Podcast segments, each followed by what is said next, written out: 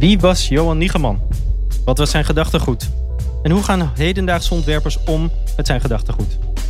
De 7e aflevering van Architecture City probeert antwoorden te geven op deze en vele andere vragen. Dit jaar wordt er overal ter wereld 100 jaar Bauhaus gevierd.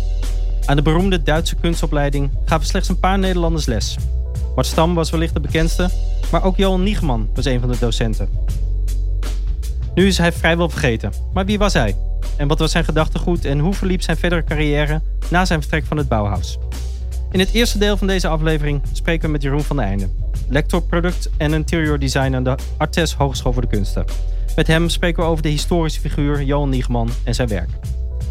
In het tweede deel spreken we met 3 hedendaagse ontwerpers, inmiddels 2 geworden, die met het gedachtegoed van Niegeman aan de slag zijn gegaan. Interaction designer Klazien van Zandschulp en designer-kunstenaar Giuditta Vendrame ontwikkelden alle 2 een installatie in relatie tot het gedachtegoed. Wat produceerden zij? Hoe gingen zij aan de slag? En hoe hebben ze elkaar beïnvloed in hun werk? Maar eerst over Niegeman. Katja en ik interviewen Jeroen van den Eijnde.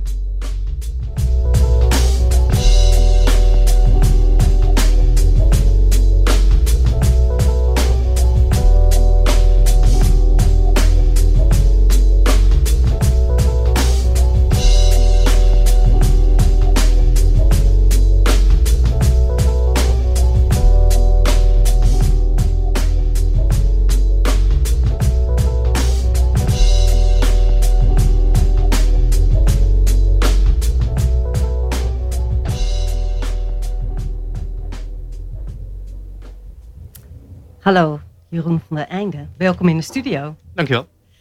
Het is lekker warm hier. Kun je zeggen. Aan de architectuur kan nog wel iets verbeterd worden. Ik vind het heel cozy. Je vindt het heel lekker. Oké, hartstikke leuk dat je er bent. Leg nog even uit. Je bent werkzaam bij ArtEZ. Ja. Wat doe je daar? Ik ben lector. Een lector op een hogeschool is eigenlijk een beetje de pendant van wat een hoogleraar aan de universiteit is. Dus ik doe onderzoek specifiek vanuit een artistieke en design-traditie. Dus ik verzamel mensen om me heen, intern medewerkers, extern ontwerpers, architecten, kunstenaars, waar we samen onderzoek mee doen op het gebied van product design en interieurarchitectuur. Nou, dat is interessant. Dus je werkt niet, het zijn niet mensen die allemaal met hun neus in de boeken zitten? Nee, absoluut niet. Dat is overigens in het begin altijd wel wat je mensen uit moet leggen. Mm-hmm. Er zijn absoluut geen universiteiten in de traditionele zin. Dus we ambiëren ook echt een ander type onderzoek wat aanvullend is op het onderzoek wat op universiteiten gebeurt. Wow. En dit jaar, 100 jaar Bauhaus. Had je er al iets mee voordat je met dit project begon? Jazeker, ik had er heel veel mee. Ik ben in 2015 gepromoveerd. Uh-huh. Ik heb onderzoek gedaan naar ideologie en theorie in het Nederlandse vormgevingsonderwijs. En daaruit bleek al dat het Bauhaus enorm veel invloed heeft gehad in Nederland op het kunstonderwijs. Dat was ook de reden dat Museum Boijmans van Beuningen mij gevraagd heeft om aan de publicatie die de tentoonstelling begeleidt, om daaraan mee te werken met een artikel over de invloed van het Bauhaus op het Nederlandse kunstonderwijs. Dus je bent een echte specialist? Ja, ik zie mezelf zo nooit, maar op het moment dat je met 22 internationale acteurs als een publicatie werkt, voel je opeens wel specialist. Ja, precies. En kwam je daar meteen al de figuur van Johan Niegeman tegen in dat eerdere research? Ja, want die is natuurlijk samen met Mart Stam buitengewoon belangrijk geweest voor wat toen nog het Instituut voor Kunstnijverheidsonderwijs heette, huidige Rietveld Academie. Maar ik heb in mijn promotieonderzoek me geconcentreerd eigenlijk op 3 grote richtingen binnen kunstonderwijs: mode, productvormgeving en grafisch ontwerpen, met alle tradities die daaraan vastzitten. En ik heb destijds interieurarchitectuur bewust buiten beschouwing gelaten, omdat daar andere aspecten aan vastzitten. En juist die Johan Niegeman is heel belangrijk geweest voor de binnenhuisarchitectuur. Dat was voor mij een mooie aangelegenheid om een soort extra hoofdstuk toe te voegen aan mijn promotieonderzoek. Er zijn niet zo heel veel mensen die Niegeman kennen. Hangt er vanaf met wie je praat. Ja. Maar hij is niet zo bekend als een Mart Stam bijvoorbeeld of een Lotte Stam-Beese die nee. ook banden hadden met die beweging. Ik denk ook dat het echt een ander type iemand was. Mm-hmm. Enerzijds omdat hij niet een aantal belangrijke functies heeft vervuld, zoals bijvoorbeeld Mart Stam, directeur van 2 bekende kunsthogescholen, één in Duitsland en één in Nederland. Mart Stam heeft ook veel meer gebouwd. Niegeman heeft relatief weinig gebouwd. Dus hij is, ik vind hem daarom juist ook interessant. Hij is eigenlijk voortdurend in de slipstream van hele bekende mensen meegeweest. Hij was persoonlijk bevriend met Kandinsky, met Klee, met Moholy-Nagy. Maar altijd een beetje op de achtergrond en ik denk ook wel vrij dienstbaar. Ja. En die Niegeman, dat is eigenlijk een beetje een eigenzinnige figuur, zou je kunnen zeggen. Zeker, je komt natuurlijk in die contraien veel eigenzinnige figuren tegen. Ik denk dat het Bauhaus een en al eigenzinnige figuur is. Maar als je zijn biografie een beetje bestudeert, zie je wel dat het iemand is die door allerlei omstandigheden vroeg op eigen benen is komen te staan. Als jongetje van 14 al naar de kunstnijverheidsschool in Arnhem ging, in Haarlem. Dus de Academie voor Bouwkunst, Sierende Kunsten en Kunstambachten. Daar eigenlijk ook al heel snel erachter kwam dat hij niks leerde wat de praktijk eigenlijk van hem vraagt. Toen bij Weideveld gaan werken op verzoek. Dat was een oom van hem. En die zei ook, wil je het vak echt leren? Kom dan maar bij mij op het bureau werken. Van daaruit al vrij snel naar Duitsland getrokken, in Berlijn gewerkt. En misschien wat hem wel heel typeert als iemand die het lot achterna reist. Hij zag een foto van het nieuwe Bauhaus naar ontwerp van Gropius in een tijdschrift. En hij zegt in zijn eigen ongepubliceerde biografie, dat sloeg in als een bliksem. Ja. En vervolgens schrijft hij gewoon een brief aan Gropius. Van, ik ben onder de indruk, mag ik bij jou komen werken? En Gropius zegt, oké, kom maar hier. En hij kwam op het bureau van Gropius te werken. Ja, fantastisch. En wat trof hij daar aan op de Bauhaus? Kan je dat omschrijven? Ja, hij, als je geschiedenis van Niegeman bekijkt, is het wel interessant omdat hij steeds in onderwijssituaties terechtkomt waar op dat moment eigenlijk een grote verandering gaande is. Dat was zowel in de school in Haarlem, later op de Rietveld Academie of Instituut voor Kunst, maar ook in het Bauhaus. Dus daar begint eigenlijk, is de shift heeft plaatsgevonden van een vrij expressief Bauhaus wat gericht is op individuele ontplooiing, waar ook heel veel esoterische stromingen mee verbonden waren. Van Johannes Itten onder andere, is het eigenlijk vanaf 1923 veel zakelijker geworden, veel functioneler. Misschien wel de kant die wij het meest kennen nu. Dus het produceren voor de industrie, gestandaardiseerd werken, nieuwe materialen, de buismeubelen. En hij kwam daar onder het nieuwe directoraat van Hannes Meyer. En die heeft die ontwikkelingen eigenlijk versterkt doorgezet. Hannes Meyer wou er eigenlijk echt een designuniversiteit van maken, met wetenschappelijk onderzoek. En in die context, dat trof hij aan. Hij werd ook assistent van Meyer. Hij heeft zelf lessen gegeven naast Mart Stam. Is hij eigenlijk terechtgekomen in een poging om dat Bauhaus helemaal te transformeren naar de grote maatschappelijke opgaven die er lagen. Enorme bouwopdrachten na de Eerste Wereldoorlog. Om daar goedkoop, gestandaardiseerd architectuur te bedrijven. En het ging met name om woningbouw? Dat ging...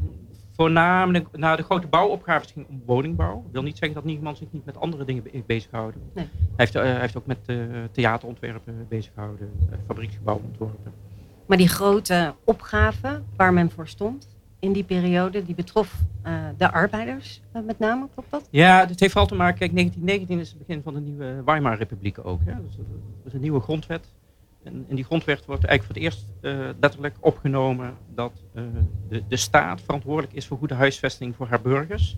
Speciaal staat er nog gezinnen met grote kinderen. Grote gezinnen, ja. Ja, precies.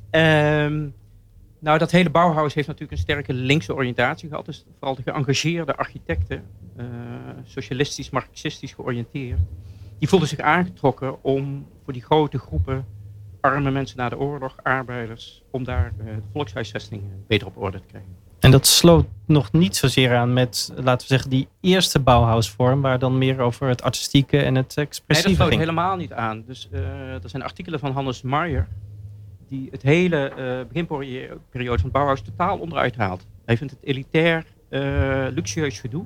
En zijn slogan is op een gegeven moment ook niet meer ontwerpen voor luxe, maar voor echte behoeften. Dus een beetje wat Papanek in de jaren 70 deed, Designing for the Real World, was Hannes Meyer dat in de context van Bauhaus eigenlijk al. En op een gegeven moment krijg je de situatie dat Bauhaus zijn deuren moet gaan sluiten. Ja. En ik heb een interview gehoord met Lotte Stam-Beese, die zei, we stonden voor een principiële keuze als docenten en studenten ook, denk ik. Je gaat naar het westen of je gaat naar het oosten. Ja. Nou denk ik dat Lotte Stam-Beese dan elke keuze principieel vindt.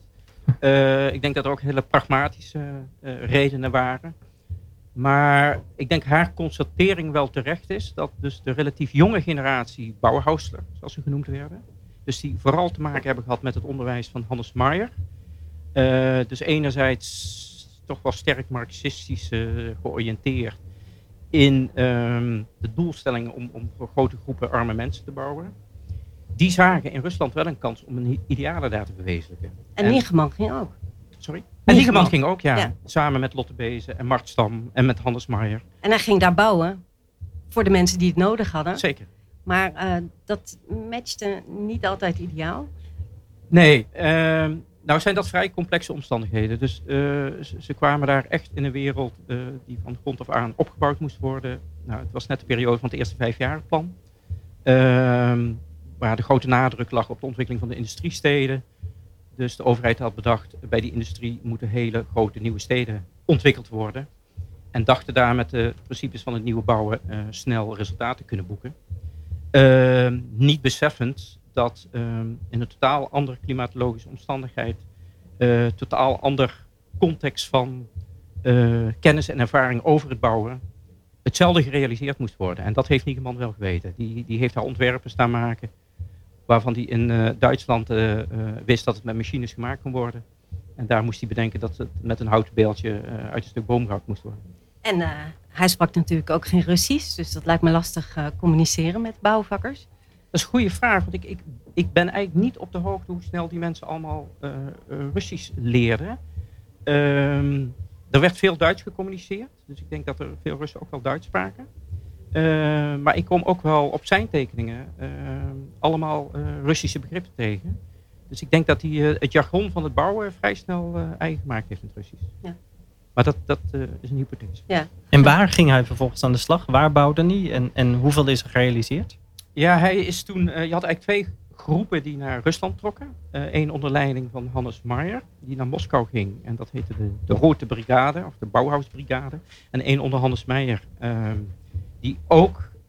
Of één onder Ernst May. Nee, onder leiding van Ernst May, dus de stadsarchitect van Frankfurt. Die opereerde vanuit Moskou. Dus alles werd centraal aangestuurd. Alleen, en dat was vrij uitzonderlijk, Mart Stam is samen met Niegeman naar de bouwplek zelf gestuurd met een team. En dat was Magnitogorsk, aan de voet van de Oeral. En daar is een heel team neergestreken wat ter plekke is gaan ontwerpen en gaan bouwen. En daar zijn in feite naar voorbeeld van de bouwtechnieken in Frankfurt is daar strokenbouw gerealiseerd. In eerste instantie gedacht met de moderne materialen en technieken als beton. En als nou snel moest er overgestapt worden op hout en leem en stro. En moest het totaal anders gebouwd worden. Modernistische bouw in hout en leem en stro. Ja. Staat het er nog? Ja, want ik was foto's aan het zoeken. En het is een bestaande stad. En het staat er nog. Of de oorspronkelijke huizen van Niegeman er nog staan, dat durf ik niet met zekerheid te zeggen. Maar wel uit die periode. Zeker, van die, ja. En was hij nou teleurgesteld eigenlijk? Of in de war? Want hij kwam daar, hij had een missie. Hij dacht, ik ga die klus klaren. En toen? Dat is één bekend citaat van Niegeman. En wij hebben dat eigenlijk vrij nadrukkelijk opgepakt. Ook naar de ontwerpers toe die aan de slag zijn gegaan. Hij heeft natuurlijk onder Hannes Meyer geleerd om heel goed te analyseren wat de omstandigheden zijn, wat de dagelijkse routine van mensen zijn, om op basis daarvan te ontwerpen en te bouwen. Dat is hier ook gebeurd, maar vervolgens wordt er bebouwing gerealiseerd, waardoor wat oorspronkelijk een nomadische stam was, de Kirghize heeft hij het dan over. Die kwamen in een flatje en dat vonden ze niet zo leuk, dus die waren gewend om in tenten te wonen.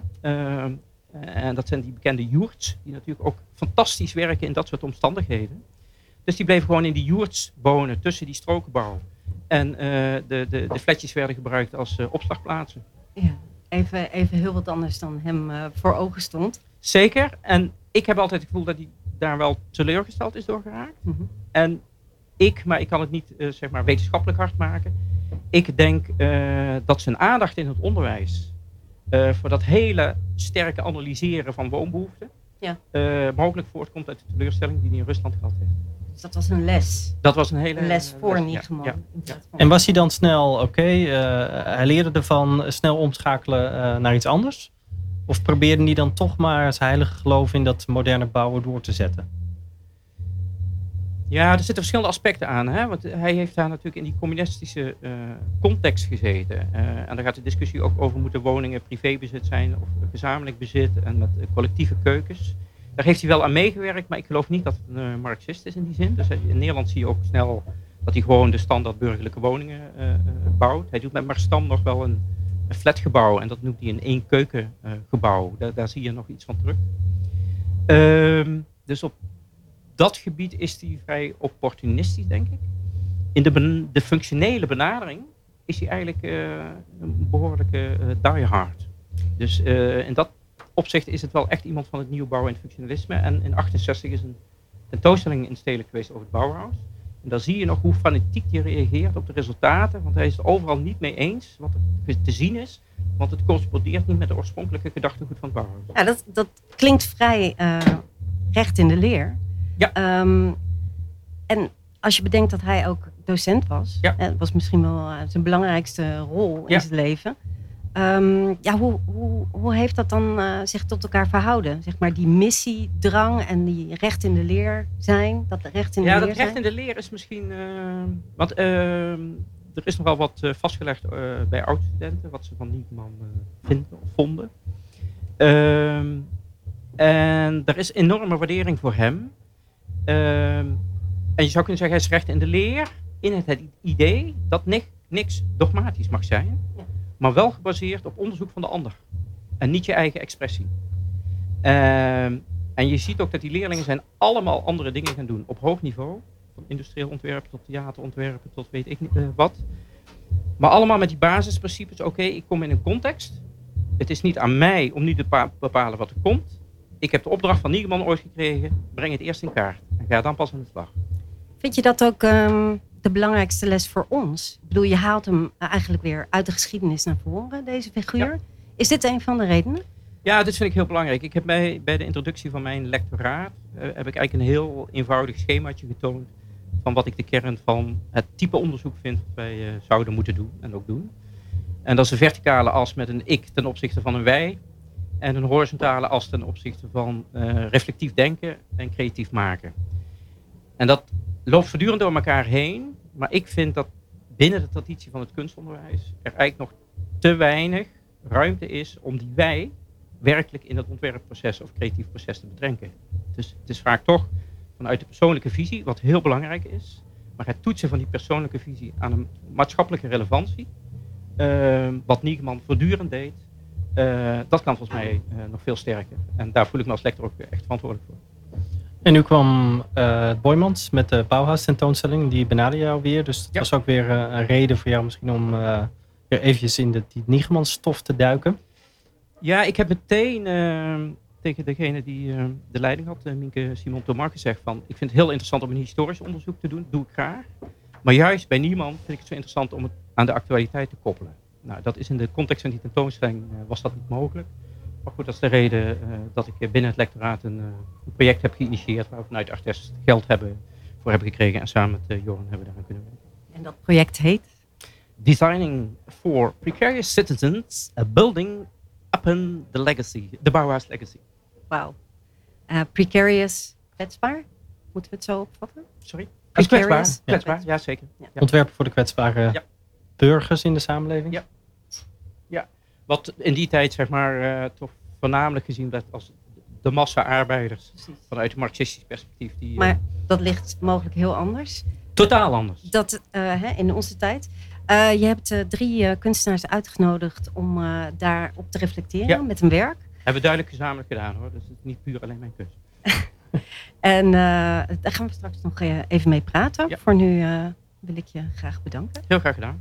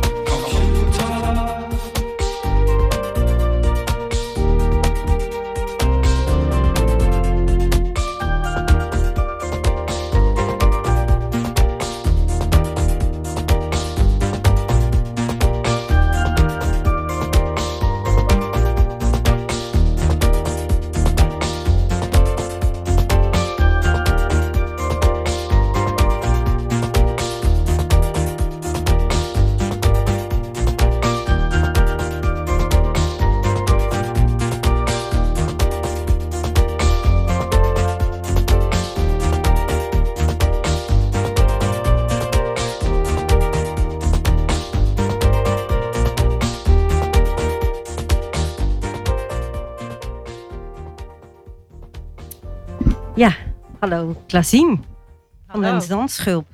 Leuk dat je er bent. Dankjewel voor de uitnodiging. Ja, je hebt een heel bijzonder werk gemaakt in het Nieuwe Instituut samen met Mark Meeuwenoord en Johan Nijhoff. En dat is in het kader van die tentoonstelling of die manifestatie Designing for Precarious Citizens. En er komt nog wat achteraan, hoorde ik net. Kun je ons even vertellen wat we zien als we jouw werk daar zien? Een soort keukenopstelling. Ja, het is eigenlijk een soort van speculatieve opzetting van een keuken. Waarbij je verschillende objecten ziet. Bijvoorbeeld een snijplank, een wijnkoeler. Ik moest even nadenken wat het was. En deze objecten die zijn met elkaar aan het praten. Dus je merkt, er gebeurt iets. Je ziet lampjes. Maar je weet niet wat ze zeggen. En dan kom je erachter dat ze praten met elkaar in een taal die je niet kunt horen. Ultra sound. En je kunt ook de frequency veranderen naar een taal of een geluid frequency die je wel kunt horen. En dan hoor je de bliepjes, maar nog steeds kun je niet echt verstaan wat de objecten tegen elkaar zeggen. Dus als ik het goed begrijp, dan staat daar een keuken met een koekenpan en een snijplank en misschien nog wel iets. En die objecten die zijn met elkaar in gesprek. Precies, die zijn met elkaar in gesprek. En wij zijn buitenspel. Ja, eigenlijk wel. Dus wat ook de bedoeling is, dat je dat voelt als je daar aankomt. Want jij maakt geen onderdeel meer uit van dit gesprek. En ja, je vertelde net al iets over. Wat is het eigenlijk voor taal die de dingen met elkaar spreken? Ja, dus het idee hierachter is dat het gaat over smart objects. Dus we krijgen steeds meer objecten in ons huis. Dus ook in onze keuken die smart zijn. Dat betekent dat ze geconnect zijn aan internet. En ook met elkaar in een soort networked environment zitten en communiceren. En wat voor taal ze met elkaar praten is... nou ja, ik zei net, het is in een ultrasound. Maar ze praten ook in een binaire taal met elkaar. En dat is eigenlijk een taal die je als mens meestal niet zomaar kunt ontcijferen. En dat gaat eigenlijk ook over de allereerste computer. Die was bedoeld voor in de keuken. Die ook in een binaire taal sprak. Of daarmee kon je communiceren via die binaire taal. Maar toen in die tijd moest je eerst een programmeercursus van 2 weken volgen om de computer te kunnen gebruiken. Maar goed, dan kon je wel de computer begrijpen. Ja. Direct communiceren. En precies. Dat lijkt nu niet meer het geval te zijn. Nou, we leren nu niet meer zo hoe de computertaal echt in elkaar zit. Zoals toen we dat wel gingen leren. En de objecten gaan ook met elkaar in gesprek over... over jou. Ze communiceren bijvoorbeeld van hoe gezond je moet eten, wat je dagelijkse groenten zijn. Ja, je kunt eigenlijk vergelijken met bijvoorbeeld Google Maps, die bepaalt voor jou welke route je volgt naar je afspraak of wanneer je de volgende afspraak is. Dat apparaat gaat ook steeds meer voor jou bepalen en dus ook met elkaar in gesprek over jou. En je raakt steeds meer buitenspel eigenlijk. Dus ze hebben het, hè? Ik sta in die keuken. Die objecten hebben het eigenlijk over mij, maar ik versta het niet. Nee. Ik sta er helemaal buiten deze communicatie. Als we kijken naar eerder werk van jou, dan zie ik eigenlijk een heel groot verschil. Hè? Je hebt verschillende projecten gedaan waarin het eigenlijk heel erg gaat over intermenselijke communicatie, die je via digitale middelen wilt stimuleren. Een soort spontane ontmoetingen of onverwachte situaties creëren. Vanwaar deze omslag? Waarom dit? Ja, nou inderdaad. Normaal gesproken is mijn werk best wel het tegenovergestelde. Maar het gaat wel altijd over die communicatie tussen eigenlijk technologie en de mens. En technologie en mens en mens. Maar meestal is het omgedraaid inderdaad dat het juist gaat over het sociale ervan. Waarom dit omgedraaid is eigenlijk door het onderzoek vanuit ArtEZ, wat we zijn gestart naar de Precarious Citizen. Waarbij ik heel erg ben gaan kijken in mijn vakgebied. De Precarious Citizen van nu is eigenlijk de online citizen, de connected citizen. En de precariousness is in dit geval dat de apparaten ook steeds meer macht eigenlijk over jou krijgen. En niet alleen apparaten, maar ook de bedrijven, de grote tech bedrijven die achter die apparaat zitten, zoals Amazon of Google. die steeds meer ook data van jou verzamelen. Je kunt je bijvoorbeeld voorstellen, in Amerika is Amazon Alexa heel groot, maar hier in Nederland is net Google Home op de markt gebracht. Eigenlijk halen we een microfoon in ons huis en kunnen deze techbedrijven heel veel data van ons verzamelen en soms ook zelfs afluisteren, wat niet helemaal duidelijk is wat er precies mee gebeurt. Dus wat je wil zeggen is, het lijkt allemaal heel prettig. Oké, mijn koelkast houdt mijn voorraad bij. Mijn vloerbedekking houdt in de gaten of ik niet struikel als oudere. Ja. Of mijn telefoon vertelt me wanneer ik moet vertrekken. Maar je zegt, er zit een laag onder die ons eigenlijk precarious maakt, die ons kwetsbaar maakt. Precies, ja, het maakt je op die manier kwetsbaar. En op die manier, vanuit het onderzoek van de Precarious Citizen van ArtEZ, ben ik daardoor hierop uitgekomen. En kan je die weg eens schetsen? Want ik neem aan dat je het niet 1, 2, 3 van Niegeman bij de keuken was. Nee, oké, inderdaad. Ik kan dat zeker schetsen. Ik was, even kijken. Ik was ook aan het kijken eerst naar de online citizen. En daarna ben ik snel naar een huis, naar de architectuur gestapt. Dus dan kwam ik op smart houses. Maar de keuken is eigenlijk een plek waar heel veel nieuwe technologie eigenlijk start. En de keuken vind ik daardoor ook extra interessant. Het is ook een plek waar je veel bent. En veel intieme plek bijna. Ja, ook een intieme plek. Dat is een bijzondere plek waar veel gebeurt. Nou, en vanuit Niegeman... Nee, ik ben eigenlijk vanuit Niegeman en andere Bauhaus gaan kijken naar hun manier van ontwerpen. Wat heel erg past ook bij eigenlijk de manier van ontwerpen voor deze smart devices. Namelijk designing for the mass. En ook de technologische vooruitgang en het analytische design. Ik ben toen gaan kijken naar de Frankfurter Küche. Wat een voorbeeld is vanuit de Bauhaus-tijd. En die keuken is echt ook ontworpen voor de massa, voor social housing.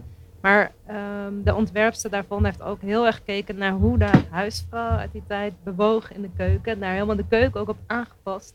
En alle keukens werden eigenlijk in de sociale huizen hetzelfde. Waar ook weer kritiek op was. Dus je kunt dat ook naar de smart kitchens eigenlijk betalen, wat ook heel erg voor de massa wordt ontworpen. Er wordt ook heel erg bepaald of naar de massa gekeken van hoe beweegt iemand zich in de keuken of hoe kan zo'n smart device jou tot dienst zijn. Maar eigenlijk wordt daardoor ook steeds meer eigenlijk gelijk getrokken met de rest van de massa mensen eigenlijk. Ja, je zou kunnen zeggen, het is een beetje onder het mom van je wordt helemaal op maat bediend. Maar het is eigenlijk een Trojaans paard dat je binnenhoudt. Zo zou je het kunnen zien. Het is natuurlijk ook heel gevoelig voor bijvoorbeeld hackers. Er zijn steeds meer mensen, ook in Nederland, die bijvoorbeeld security camera's in een huis plaatsen om diefstal tegen te gaan, ook zelfs buiten huis. Maar je kunt je ook voorstellen, dat is hackbaar. Of een smart lock op je deur. Stel dat een hacker, die kan zo in jouw huis inbreken of in jouw security camera overnemen en kijken wat in jouw huis gebeurt. Dus ja, op die manier is het ook een Trojan horse misschien. Nu je die apparaat eigenlijk bestudeerd hebt en misschien wel wat sceptisch erover bent, gebruik je die zelf dan niet? Of kan je daar iets over? Ik gebruik die zeker zelf wel. Maar ook vooral vanuit mijn vakgebied, omdat ik heel erg nieuwsgierig ben en geïnteresseerd. En hoe werkt het dan? Hoe gebruiken mensen deze apparaten? Hoe kan het? Ik vind niet dat ik hier nu heel kritisch of iets over mag zeggen zonder dat ik het zelf gebruik of gebruikt heb. Maar ik ben wel ik zet niet continu mijn Alexa of Google Home aan. Alleen als ik daar iets mee wil testen, eerlijk gezegd. Maar goed, ik heb ze en ik heb ook een Android-telefoon. Daar zit ook heel veel. Het is ook connected en ik kan ook mee praten natuurlijk, net als met Apple-telefoons. Ja, precies. Ik nog even terug naar die installatie van jou. Hè? Dus ik ging daar natuurlijk zelf ook even kijken. En het gekke was dat ik vond het iets verontrustends hebben of iets irritants. En ik dacht ook van, waar doet me dit nou toch aan denken? Hè? Dit is een soort van herkenbare situatie. Het is een beetje zo als, ik heb zelf een iPhone. Nou, af en toe dan spontaan gaat Siri aan en die doet een suggestie waar ik helemaal niet op zit te wachten. Of ik gebruik een OV-app En die bedenkt voor mij een route waarvan ik denk, nou, dat is helemaal niet de route die ik wil nemen. En dan merk ik bij mezelf toch een soort van, dat ik even iets moet overwinnen. Zo van, ik ga dus niet doen wat de OV-app zegt of wat Google Maps zegt. Ik ga mijn eigen zin doorzetten. En het heeft dus een beetje iets, dat gevoel, een soort arrogantie van het digitale, hè, of de code. Alsof machines en code onfeilbaar zijn en wij eigenlijk maar een beetje aanlopen te rommelen. Hoe zie jij dat? Ik ben ten eerste blij dat je dit zegt, want dat is precies wat ik wil overbrengen met de installatie. Dat jij je ook zo gaat voelen, daarover gaat nadenken natuurlijk. Het is eigenlijk ook meer een bewustwording dan een ontwerp voor de toekomst. Dus daar ben ik heel blij om. En ik denk dat het heel gezond is als je als mens af en toe eens een andere kant op wil gaan en gebruik eens. Er is bijvoorbeeld een kunstenaar die heeft een app gemaakt.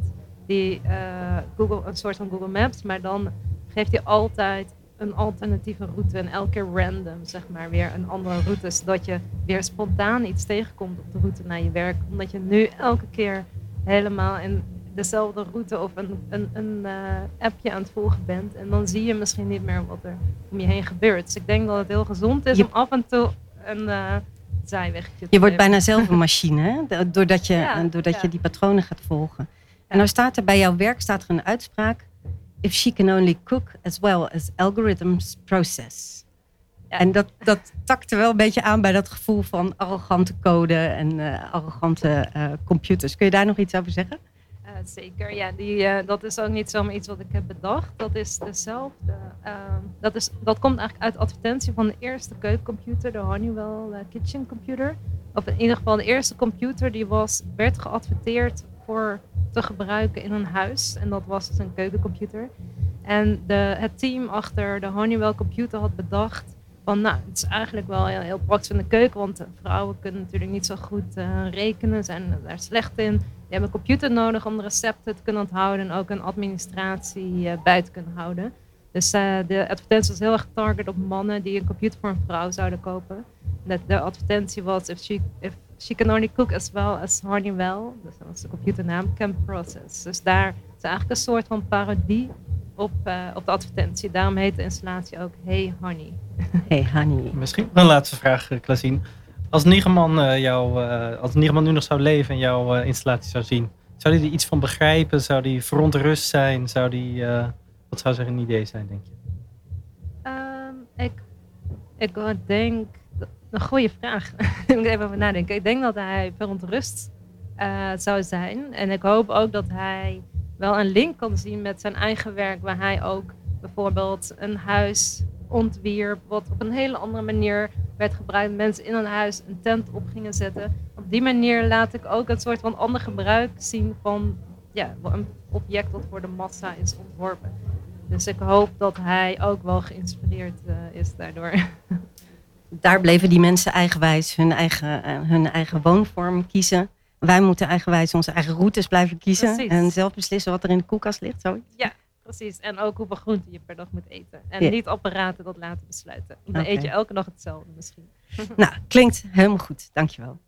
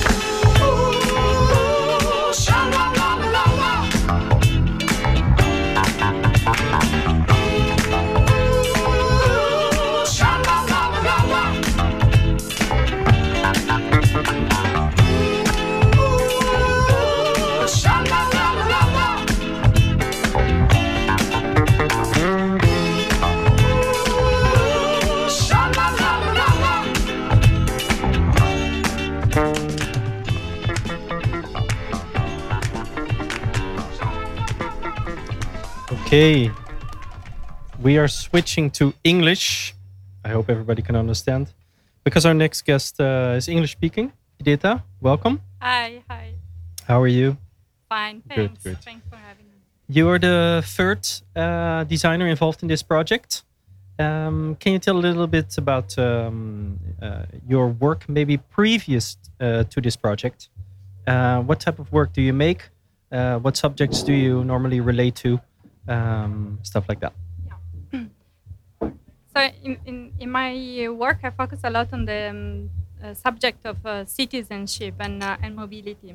So it's an artistic research-based work, and I try to address this subject with the elements that are, let's say, not connected directly, or how we can relate to citizenship. That is a notion for me really much connected with the concept of land and roots. So I try to juxtapose the opposite element or complementary element, which is water. So I did, for example, in 2015, a project in the Mediterranean Sea when I collected 50 liters of international water. So I did a journey on a fisherman boat to get outside territorial water and then collect 50 liters of it. And international water means? Means that are this portion of sea which is outside territorial waters and are defined by the United Nations Convention of the Law of the Sea, the UNCLOS,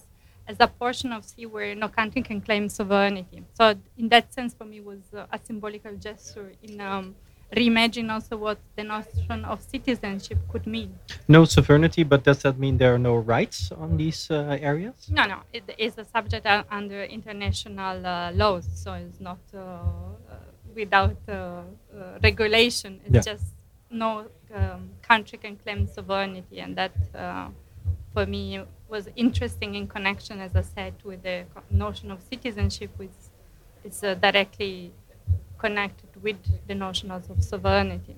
And how do you translate this notion then to a work, or is it more a process? How should I describe? No, it was a performative gesture. So I documented it as a journey towards the high seas with a video, and then as an outcome, so there was this documentation, but also the materiality of the water itself that was contained in a water tank, that have been later on shipped via courier in different places in order to offer, in a paradoxical way, a sort of a zone of exception, like an embassy without a nationality. Yeah. And then at a certain moment you were asked to join this project related to precariousness and precarious citizens. Yes. Did you immediately see a connection between this work that you just described and this project, or how did you start this project? So for me, it relates with the first text that Jeroen gave to us, and was this text by Johan Niegeman on a reflection on a construction that he did in Russia, near Kazakhstan, where together with other designers, he built a complex of houses for working class people. But these houses were not only for workers, but also apparently addresses also for nomadic populations. And when the complex was finished, he was reflecting in his text that these nomads population were actually not living inside these new and modern houses, but they actually were still living in between these house blocks with their tents, and they were using this new modern construction only as a toilet and as a storage. So this text immediately got your attention. You thought, yes, I need to do something with this. There was a tension in the text of two words that was roaming and residing, and that I could connect directly with the my research into citizenship. So in that sense, I found a direct connection from day one. But then it took a long journey till to the response that I finally gave. Yes. Can you describe some of the steps in the journey? Yes, I tried to question all the three words, first of all. So there was designing for precarious citizen. I started to understand, first of all, who is a citizen, so in that sense connected to citizenship. Then the word precarious, I tried to find some references in terms of literature or how we could relate to that. And we also found a common understanding on it. And then the step afterwards, after a lot of confusion, let's say, was to reconnect with my own research and the initial text of Niegeman. So I anchored back to the text. So, what do we see when we go to the Nieuwe Instituut? What does your work look like? At the moment, my work is installed outdoor on the deck, on the terrace, and there is a carpet. And on top of this carpet, there is now just some rest of a big ice block. So 9 days ago, we installed a big ice block of 2 tons, right, of 2 meter by 120 by 75 centimeter that was lying in this carpet. So was big this then, ice cube. An ice cube, yes. Direct reference to the groups that Niegeman studied and where he was building for?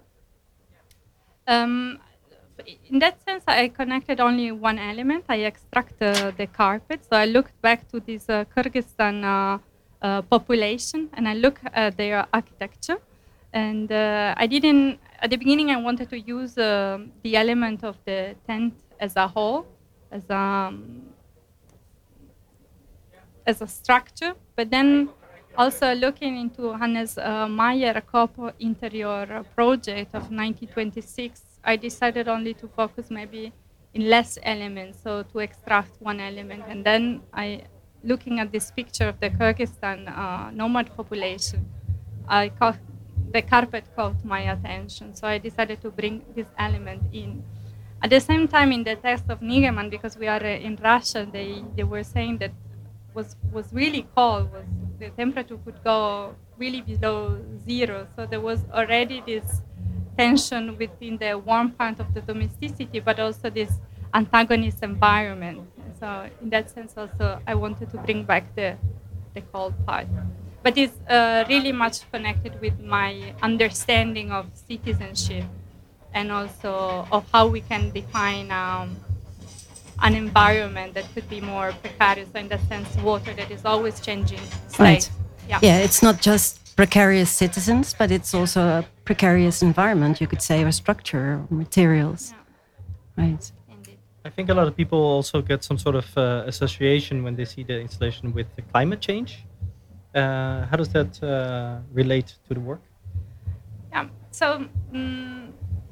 Yeah, for sure. Or maybe not at all. No. For sure, if you see a big block of ice in a public space, you would connect it with climate change.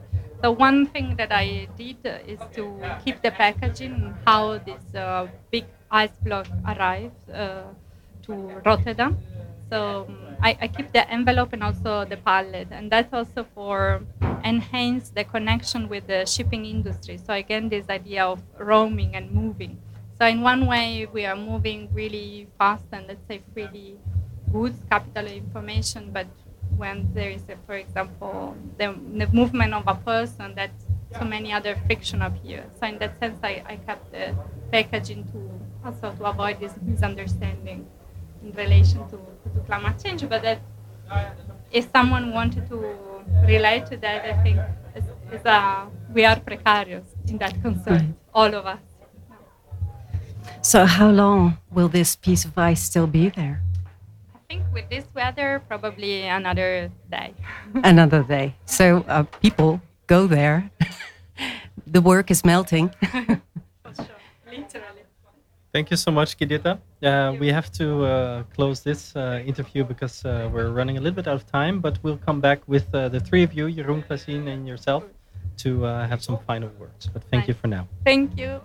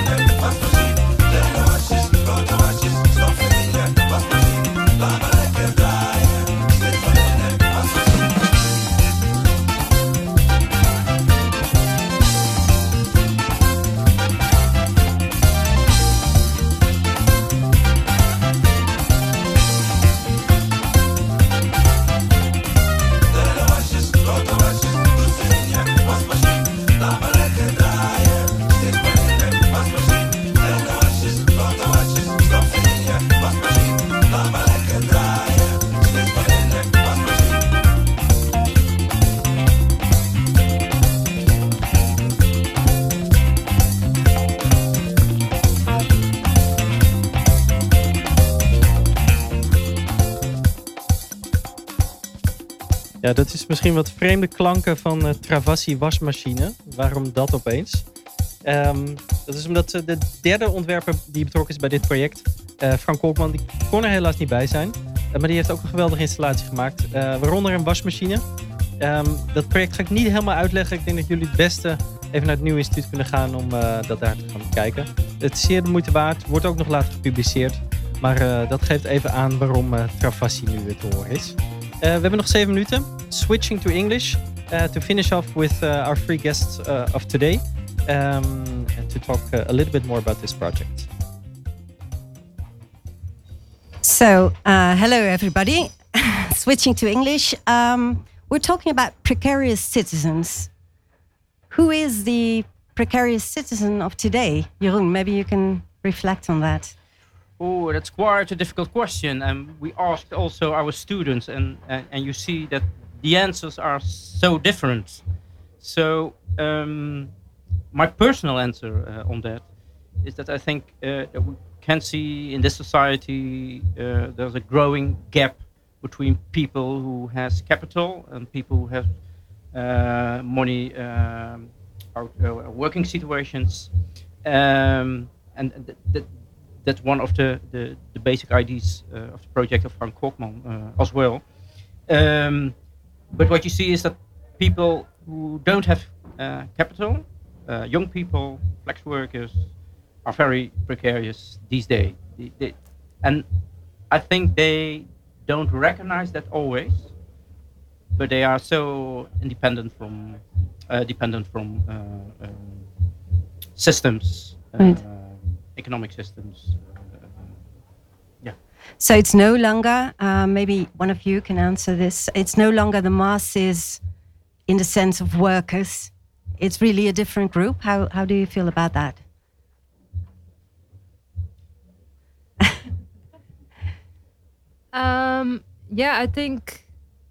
I think now you can define multiple groups as precarious, like the one that Jeroen just mentioned. But it's not indeed just the masses. There are different precarious groups to be defined. And I think that was also quite a challenge for us as researchers to find the group to, which group you focus on. Yeah. But I think in general, the whole concept of mass don't exist anymore. But in a way, Klazien, you're talking about precarious citizens in the home, which is basically concerns us all, which is the mass. That's for sure. Yeah, that's true. But then still, I mean, that concerns us all. But you can define a lot of like individual groups there in the home. That can be, for instance, what Jeroen says, like the younger people who have a hard time to find affordable housing, but also older people are also still in precarious groups. For instance, also upcoming groups where ourselves coming up, maybe we become precarious if we become older and there's no pension anymore, for instance. So yeah, also I think it changes through time and age group. So Giuditta, what is the role of the designer in all of this? So we live in a society, we are aware that people are precarious, there are certain groups that are precarious. What can you do as a designer? I can speak for myself. For me, what I try to do within this project is to highlight our condition, and also to reflect in a more broader sense, and also in our human condition, right? So in my personal way is to put into crisis certain concepts that sometimes we take for granted, and to address them and to challenge them through aesthetic effect, for example, and through also the research that we have done. But maybe Klazien has a different. Well, I think if I look at the work, it seems to be about awareness. Don't you feel that way? It seems to be about being aware of our position in society and of our vulnerabilities. Yes. To give light and to try to address and challenge concept of notion that maybe in our everyday life we don't necessarily are aware of it. Right. And I also think that we all three are very different designers or artists, so we all approached it in a very different way. Like Frank was more working on designing for a solution for a precarious group, while I think both Giuditta and myself worked more on an awareness of maybe a translation or visualization of our research that we also both approached in a very different way. So I think it's nice to see that three different designs or installations together. Maybe to round up with coming back to the original Bauhaus idea, Klazien, you mentioned it already a little bit, the three very different installations, but Bauhaus I think was very much the idea that the different designers learned from each other and influenced each other. Can you both maybe quickly reflect on what you learned from each other or how you got inspired by each other? Yeah, if I will go first. Do it in a minute. In a minute. Well, now Giuditta is next to me. I will start with her. What I learned from Giuditta is she has a very much research-driven approach, and I'm myself more a practical designer person. And I really learned to connect multiple researches and also make like conclusions from it and move forward with it. And so her also by meeting all three of us once in a while really helped also to move forward. And Frank is very more pragmatic, and he also really inspired us to move sooner to like idea of how the the final project looks like. I see Giuditta nodding, so maybe you can add something. No, I fully agree. That's great, because we need to mention the exhibition, which is still there this weekend, I think. Yeah. And Jorn, people can go tonight. Yeah. In this beautiful weather. In this beautiful weather. I hope everybody is enthusiastic with this story to come visit us at Nieuwe Instituut in about half an hour. At 7:30 we're starting till 9:30 to hear all the stories. Frank will be there, hopefully. And hope to see you all there. Okay, great. Thanks.